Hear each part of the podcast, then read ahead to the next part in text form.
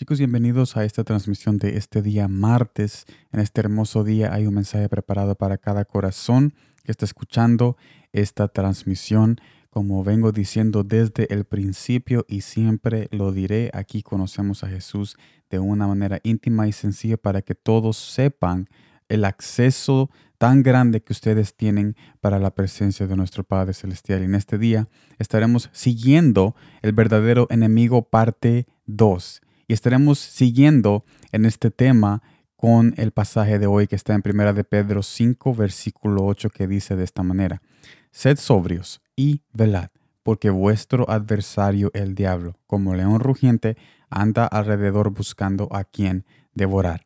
En la primera parte vimos cómo es importante el discernir quién es el verdadero enemigo, pero nos enfocamos más en personas particulares. Pero en este pasaje estaremos enfocándonos, enfocándonos a nosotros mismos, el mismo concepto, pero a nosotros mismos, ahora autoexaminando nuestro propio verdadero enemigo. Y esto me lleva al primer punto que dice, tienes que reconocer en qué lado estás para reconocer el verdadero enemigo. Porque si estamos con Jesús, somos invitados a discernir qué es lo que nos quiere apartar de Él. Este pensamiento nos dará fortaleza en momentos que somos tentados y seducidos al mal, porque no importa qué tan bueno se oye la tentación, si es algo que nos aparta de Jesús, tal beneficio nos traerá tristeza.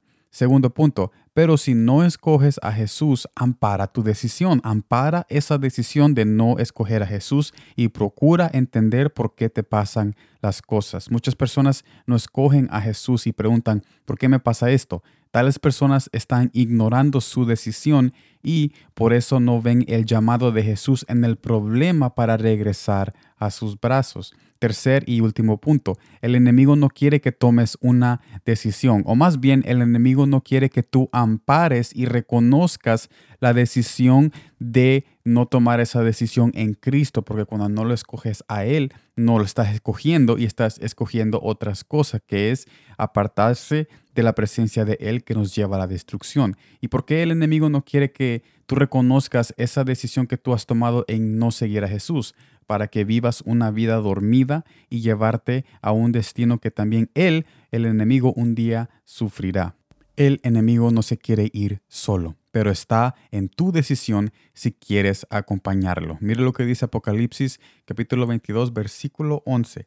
El que es injusto, sea injusto todavía, y el que es inmundo, sea inmundo todavía, y el que es justo, practique la justicia todavía y el que es santo santifíquese todavía. Tenés que tomar una decisión. Tenemos que tomar una decisión de qué lado estamos. ¿Estamos en el lado de Jesús o estamos en el lado del enemigo? Pero tenemos que amparar nuestras decisiones para reconocer quién es nuestro enemigo y quién es nuestro amigo para poder entender por qué pasan algunas cosas que nosotros vivimos y no vivir dormido echándole la culpa a los demás y nunca descubriendo el verdadero enemigo de nuestras vidas que está atacándonos y está ahogando la palabra que Jesús está poniendo en ti. Así que yo te invito a que reconozcas tu verdadero enemigo en este pasaje y también Jesús te invita a su presencia para que tú sepas que cuando estás con Él, los verdaderos enemigos saldrán a luz y ya no estarás dormido en el pecado y verás que hay muchas cosas